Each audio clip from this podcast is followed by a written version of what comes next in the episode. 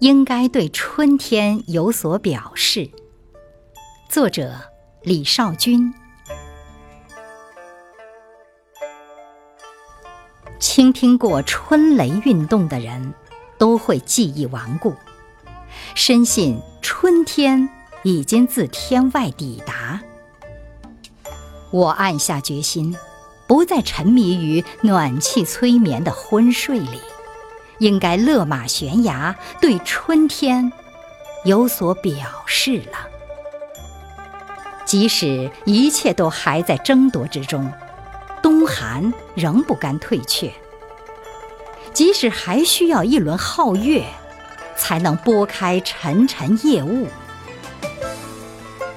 应该向大地发射一支支燕子的令箭，应该向天空吹奏出高亢嘹亮的笛音，这样才会突破封锁，浮现明媚的春光。让一缕一缕的云彩铺展到整个世界。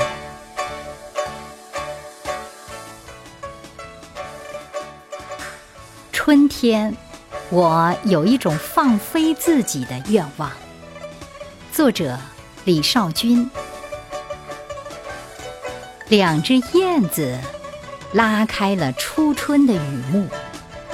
老牛仍拖着背后的寒气在犁田，柳树吐出怯生生的嫩芽，试探着春寒；绿头鸭小心翼翼地感受着水的温暖。春风正一点一点稀释着最后的寒冷，轻的光阴还在掂量重的心事。我却早已经按捺不住了，春天，我有一种放飞自己的愿望。